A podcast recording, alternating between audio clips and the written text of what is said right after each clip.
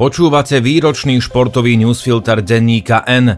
Dnes ho pre vás pripravili Štefan Bugan, Michal Červený, Lukáš Vráblik, Peter Kováč, Pavel Bielik, Zoran Boškovič a Tomáš Čorej. Ja som Ladislav Urbán. Pripravili sme si pre vás 8 základných bodov, ktoré zhrňajú športový rok 2022. Dúfame, že aj pre vás bol taký úspešný ako pre Juraja Slavkovského, že ste robili lepšie rozhodnutie ako výkonný výbor Slovenského zväzu ľadového hokeja a že sa o svoje duševné zdravie staráte ako Petra Vlhová. Vo výročnom športovom newsfiltri aj o tom, prečo je Slavkovský taký fenomén, o troch šanciach pre slovenský hokej, o Vlhovej pokračujúcej evolúcii, čo musí spraviť tréner Carlsona, aký rok má za sebou Sagan, čo sa dialo v športovej politike, okolo ktorých štyroch hráčov sa točil svetový futbal a že duševné zdravie je stále témou. Autorom prvého a tretieho bodu je Štefan Bugan, druhého Michal Červený, štvrtého Lukáš Vráblik, piatého Peter Kováč, šiestého Pavel Bielik, siedmeho Zoran Boškovič a 8. Tomáš Čorej. Bol to rok, počas ktorého sa status Juraja Slavkovského zmenil z talentovaného hokejistu na fenomén, ktorý športových fanúšikov na Slovensku zaujal tak, ako v posledných 15 rokoch len Petra Vlhová a Peter Sagan, hoci ešte nedosiahol ani zďaleka toľko ako oni. Zamysleli sme sa nad dôvodmi, prečo sa to stalo.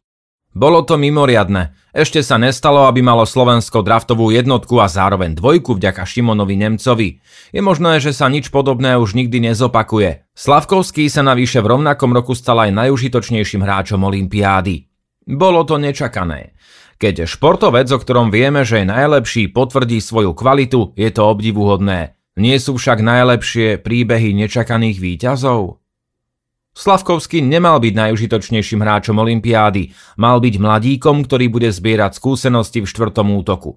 Nemal byť ani draftovou jednotkou. Toto miesto bolo predsa roky rezervované pre Shayna Wrighta. Pre mnohých športových fanúšikov bola jedným z najsilnejších momentov roka veta Kenta Hughesa z draftovej noci. From Slovakian National Team and TPS Turku, Juraj Slavkovský. Bezstarostnosť. Bol to rok, v ktorom bolo ťažšie ako obvykle zostať optimistom. Planéta nám nadalej pripomínala, že ak sa nezmeníme, zničíme ju. Vladimír Putin nám napadnutím Ukrajiny a hrozbou jadrových útokov zas pripomenul, že sa ľudstvo možno dokáže zničiť samo ešte predtým, ako zničí planétu. Nie je preto nelogické, že sa hrdinom pre mnohých Slovákov stal hokejista, ktorý stelesňuje bestarostnosť a ľahkosť bytia. Nielen úspechy, ale aj veselá povaha spôsobili, že športoví fanúšikovia nachádzali istý únik od ťaživej reality pri sledovaní tohto hráča. Profesionalita. Celý rok ubíjal národ amatérizmus na politickej scéne. Bolo fajn sledovať popri tom aj niekoho, kto robí niečo, čo vie, hoci išlo len o hokej. Nostalgia. Ľudia radi spomínajú na to, ako sme sa stali majstrami sveta a Peter Bondra, Žigmund Pálfi či Miroslav Šatan boli hviezdami NHL. My Slováci sme boli vtedy tí talentovaní. Hoci šikovnosť hokejistu nemá žiadny súvis so šikovnosťou jeho fanúšikov, v polarizovanej spoločnosti nie je bezvýznamné, ak sa niektorí ľudia cítia aj vďaka športovcom súčasťou väčšieho celku. Slavkovský tieto časy mnohým pripomenul – Fanúšikovia ráno opäť hľadajú informácie o jeho výkonoch, ako kedy si hľadali v teletexte modrými písmenami zaznačené góly či prihrávky jeho predchodcov. Ak Slavkovský pomohol viacerým ľuďom čo i len o trochu zlepšiť ťažký rok, nie je to úplne málo. Slovenský hokej dostal v tomto roku tri veľké šance, dve z nich skvele využil a mohli sme byť hrdí. Pri tretej si spravil hambu. Začneme tým lepším. Prvá šanca. Pre pandémiu neprišli na olympijské hry do Pekingu hráči z NHL, čo slovenskému týmu výrazne pomohlo. Nie len, že súperi boli slabší, a my veľa hráčov NHL nemáme, ale napríklad mohol dostať šancu 17-ročný Juraj Slavkovský. Ten sa zo štvrtého útoku, kde začal, prepracoval na najužitočnejšieho hráča turnaja, čo mu výrazne pomohlo k postu draftovej jednotky. Historický olimpijský bronz je veľkým úspechom. Slováci ani na oslabenom turnaji nepatrili k favoritom. Ešte výnimočnejšie sú prvé dve miesta Slavkovského a Šimona Nemca na drafte v NHL. Druhá šanca? Pre vojnu nemohli prísť na majstrovstvá sveta do Fínska ruskí hokejisti. V našej skupine ich nahradili Francúzi, čo nám dalo oveľa väčšiu šancu obsadiť jedno z prvých štyroch miest. Slováci to využili, Francúzov zdolali 4-2 a využili aj ďalšiu šancu. Pred rozhodujúcim zápasom o postup si mohli odýchnuť, kým Dáni nastúpili 17 hodín potom, ako v náročnom zápase zdolali Kanadu. Slováci napokon vypadli vo štvrtfinále s neskoršími majstrami sveta Fínmi, no tretie štvrtfinále na veľkom turnaji v sérii je pre slovenský hokej úspech. Tretia šanca. Švédi, Fíni či Česi veľmi rýchlo zakázali reprezentovať hráčom, ktorí po začiatku ruskej invázie na Ukrajinu podpísali zmluvy v KHL. Náš hokejový zväz mal šancu pridať sa k tým, čo sa zachovali morálne – no stále tak neurobil, čím sa pridal k Američanom a Kanaďanom, pre ktorých reprezentačný hokej v Európe ani nie je prioritou a vojna sa ich dotýka menej ako u nás, ktorí s Ukrajinou susedíme. Petra Velhová získala zlato v olympijskom slalome, čo znamená, že už vyhrala všetko podstatné. Je olympijskou výťazkou, majsterkou sveta aj výťazkou svetového pohára. Kladie si preto rovnakú otázku ako ľudia v ktorejkoľvek inej profesii po splnení svojich cieľov. Čo teraz? Vlhová prezradila, že po olympiáde uvažovala o konci kariéry, napokon sa rozhodla pokračovať. Nevýhoda vrcholových športovcov je v tom, že svoju činnosť môžu vykonávať len obmedzený čas, potom ich už limituje telo. Človek v inej profesii by si zobral sabatikal, prípadne by aj na pár rokov úplne zmenil zameranie a vedel by, že sa potom môže vrátiť k tomu pôvodnému, v ktorom exceloval. Vlhová má 27 rokov. Keby sa rozhodla dať si na rok, dva prestávku, nie je isté, či by sa potom vrátila na rovnakej výkonnostnej úrovni. Zatiaľ lyžuje a pre fanúšikov je to super. Počas zimných víkendov poskytuje príjemné rozptýlenie, podobne ako Slavkovský. Stanovila si aj ciele, čo je pre športovcov dôležité. Chce vyhrať, čo ešte nevyhrala, hoci z kariérneho hľadiska ide už len o sekundárne veci. Malý globus za obrovský slalom a titul majsterky sveta v slalome.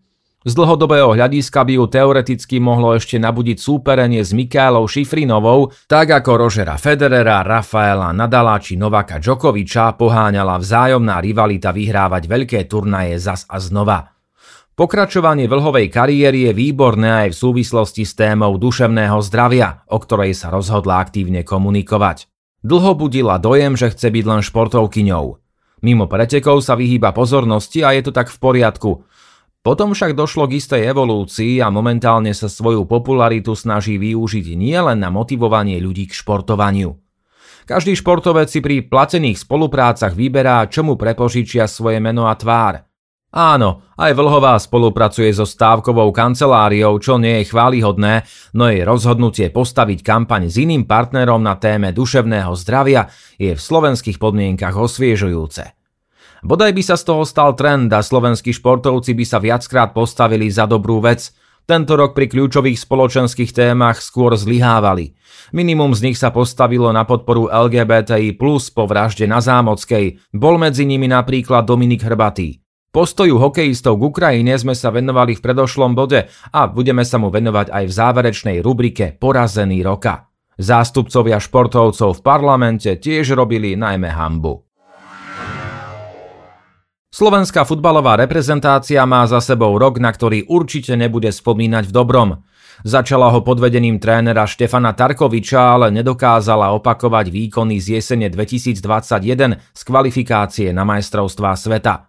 Slováci podávali veľmi zlé výkony v Lige národov, hoci sa ocitli v C divízii s troma papierovo slabšími súpermi Kazachstanom, Bieloruskom a Azerbajdžanom. S Kazachstanom dokonca dvakrát prehrali. Pre tieto výsledky napokon Tarkovič o svoje miesto prišiel. Slovenský futbalový zväz celé leto hľadal nového trénera a napokon ho prvýkrát našiel v cudzine, ak teda nerátame Čecha Pavla Hapala. Slovensko od jesene vedie Francesco Calcona, bývalý asistent trénera napríklad v SSC Neapol, ktorého odporúčil Marek Hamšík. Calcona má pred sebou ťažkú úlohu pokračovať v generačnej výmene. A to s že súčasná generácia nevyzerá tak silne ako tá Hamšíková, ktorá prakticky doviedla Slovensko na tri veľké turnaje. V novembri sa v priateľskom dueli s Chile s reprezentáciou definitívne rozlúčil Hamšík a aj vtedy sme mohli vidieť, ako veľmi dôležitý pre Slovensko bol. Prinášal na ihrisko prehľad a kreativitu. Nahradiť Hamšíka bude mimoriadne náročné, ale tento problém je aj prirodzený, lebo ide o pravdepodobne najlepšieho slovenského futbalistu v histórii. Kalcona má na výber typologicky podobných hráčov Ondreja Dudu či Lásloa Béneša, ale Hamšík nastavil latku veľmi vysoko. Calcona musí teraz pracovať s tým, čo má k dispozícii. Aj preto experimentuje s nomináciami a v decembri spravil aj tréningový kemp, na ktorý pozval hráčov aj z domácej Fortuna ligy, ktorí sa doteraz v reprezentácii neobjavili. Nezostáva nič iné, iba skúšať. Už o tri mesiace však príde prvý dôležitý test – zápasy kvalifikácie na Euro proti Luxembursku a Bosne a Hercegovine. Rok 2022 trval len pár hodín, keď sa verejnosť dozvedela, že Peter Sagan mal opäť pozitívny test na koronavírus. Z ochorenia sa úplne nezotavil počas celej jary a keď sa v júni zdalo, že je definitívne späť, tesne pred Tour de France sa nakazil aj tretíkrát. V lete ho však choroba poznačila len minimálne a na najslávnejšej Grand Tour odštartoval vo výrazne lepšej kondícii ako v úvode sezóny. Ešte pre Tour stihol Sagan potvrdiť zlepšenú formu etapovou výhrou na pretekoch okolo Švajčiarska a tiež ziskom 8. titulu majstra Slovenska. Tour de France však ukázala, že nie je v takej forme ako v minulosti. Pri dominancii Vouta van Erta bolo po pár dňoch jasné, že zelený dres pre víťaza bodovacej súťaže nezíska a zameral sa preto na etapovú výhru. Napokon skončil najlepšie štvrtý, podarilo sa mu to dvakrát, do top 5 sa dostal štyrikrát. Výsledkovo tak išlo o najslabšiu Saganovú sezónu za posledné roky. Septembrové majstrovstvá sveta, ktorými súťažný rok uzavrel, však môžu byť pozitívnym impulzom pre cyklistu aj pre jeho fanúšikov. Na majstrovstvách sveta obsadil 7. miesto a v rozhovore pre denník Šport povedal, že práve tam sa konečne cítil dobre a že jeho forma bola najlepšia v sezóne. Zároveň naznačil, že na dôchodok nemyslí a v týme Total Energies je spokojný. To je dobrý predpoklad na to, aby bol rok 2023 úspešnejší. Dobrou správou je, že úspešnosť Slovenska vo vrcholovej cyklistike nemusí byť v novom roku závislá už len od Petra Sagana. 19-ročného Martina Svrčeka čaká prvá kompletná sezóna v týme Soudal Quickstep tento rok sa v lete trápil so zranením, na jeseň však ukázal, že raz môže dosiahnuť zaujímavé výsledky aj medzi profesionálmi. Na druhej strane Juraj Sagan už v súťažnej cyklistike nepokračuje, kariéru ukončil na majstrovstvách sveta, bol v dlhom úniku a potom ešte pomáhal bratovi Petrovi. Pri cyklistike zostáva ako športový riaditeľ nového slovenského kontinentálneho týmu RRK Group Pierre Baguette. Viacerí vplyvní športoví funkcionári radi používajú floskuly, napríklad politika do športu nepatrí. Šport však nikdy nebol iba zábavou pre masy a rok 2022 je jasným dôkazom, že ideme zlým smerom. Zo športu je dnes dobrý biznis a lukratívny produkt, ktorý zločinecké režimy využívajú na sportswashing, aby zlepšili imič na domácej či svetovej scéne. Je preto dôležité pripomenúť si momenty, keď politika naozaj do športu zasiahla. Titul na futbalových majstrovstvách sveta získala Argentína a videli sme atraktívne finále. Výťazom je však aj katarský režim, ktorý turnaj usporiadal, hoci kritici upozorňovali na korupčné škandály, tisíce mŕtvych robotníkov a na režim, ktorý si nectí ani základné ľudské práva. Počas turnaja platil zákaz nosiť dúhovú kapitánsku pásku a pred finále FIFA zamietla žiadosť ukrajinského prezidenta Volodymyra Zelenského, ktorý chcel vystúpiť s krátkým prejavom. K účinnému sportswashingu sa pridal aj Messi, ktorý v roku 2022 podpísal so Saudskou Arábiou lukratívnu dohodu a stal sa jej veľvyslancom pre turizmus. Tento režim v roku 2018 brutálne zavraždil kritického novinára Jamala Khashoggiho. Iránsky futbalisti pred prvým zápasom majstrovstiev sveta odmietli spievať hymnu, aby podporili protivládne protesty. Diktátorský režim neskôr zadržal iránskeho futbalistu Amira Azadiniho za účasť na protestoch. 26-ročnému hráčovi klubu Traktor SC hrozí trest smrti. 10 mesiacov sa riešilo, či sa niekedy do Spojených štátov amerických vráti americká basketbalistka Britney Greenerová, ktorú 17. februára zadržali v Rusku, pretože jej v batožine našli konopný olej. Napokon sa obe strany dohodli, hoci vojna na Ukrajine situáciu komplikovala. Greenerovú Rusi vymenili za obchodníka so zbraňami Viktora Buta. Alexander Ovečkin v decembri dosiahol 800 gól v NHL a v historických tabuľkách pred ním zostáva už len jedno meno – Wayne Gretzky s 894 gólmi. Hviezdny 37-ročný útočník je jednou z najväčších hviezd NHL, no profilovú fotku s Putinom nestiahol z Instagramu ani po ruskej invázii na Ukrajinu. V roku 2022 nad športom zvíťazili politika, peniaze a diktátorské režimy. Ten nasledujúci zda prinesie viac športových úspechov, ktoré nezatieni sportswashing, trest smrti či vojna na Ukrajine. Väčšinu záujmu fanúšikov svetového futbalu v roku 2022 zaplnili štyria hráči. Začalo sa to v lete zamotanou ságou okolo Kiliana Mbappého, ktorý bol už prakticky v Reále Madrid. S prezidentom Florentínom Pérezom mal ústnu dohodu. Potom však prišiel posledný zápas sezóny proti Mets a Mbappé držal dres číslom 2025. Nechal sa presvedčiť PSG, ktorému sa upísal na ďalšie 3 roky. Pérez napokon zostal s prázdnymi rukami, nezískal Mbappého a unikol mu aj Erling Haaland. Francúz dal v úvode novej sezóny v 20 súťažných zápasoch 19 gólov a na majstrovstvách sveta patril k najväčším hviezdam, dal hetrik aj v neúspešnom finále proti Argentíne. Nor zase hviezdi Manchester City, na 23 súťažných gólov mu stačilo 18 zápasov. Úplne opačné závery kariér prežívajú Cristiano Ronaldo a Lionel Messi – najlepší futbalisti končiacej generácie. Ronaldo sa v lete snažil vynútiť si odchod z Manchester United, nik v Lige majstrov však nechcel zaťažiť svoj tým rozmarnou hviezdou s astronomickým platom. Po príchode nového trénera Erika Ten Haga Ronaldo frustrovaný odchádzal zo zápasov a vysedával na lavičke. A potom prišiel jeden z momentov roka. Tesne pred majstrovstvami sveta v Katare Ronaldo absolvoval rozhovor, v ktorom kritizoval vedenie United či trénera Ten Haga. Po tomto incidente s ním napokon klub rozviazal zmluvu. Na šampionáte podal Ronaldo mizerný výkon, jeho Portugalsko skončilo už vo štvrtfinále a sám hráč strávil viac času na lavičke než na ihrisku. A teraz sa opäť ponúka kdekoľvek, kde sa hrá Liga majstrov, no podobne ako v lete záujemcovia dvíhajú ruky a Ronaldovi tak možno zostane už len odchod do Saudskej Arábie, kde má na stole lukratívny kontrakt. Lionel Messi po pretrápenom prvom ročníku v PSG odštartoval ten nový parádne, dal 7 gólov a prihral na ďalších 11 a z Argentínou ovládol majstrovstvá sveta vo futbale v Katare. Portál Sports Illustrated vypočítal, že na majstrovstvách sveta prekonal 10 šampionátových rekordov, medzi nimi aj najväčší počet ocenení pre hráča zápasu.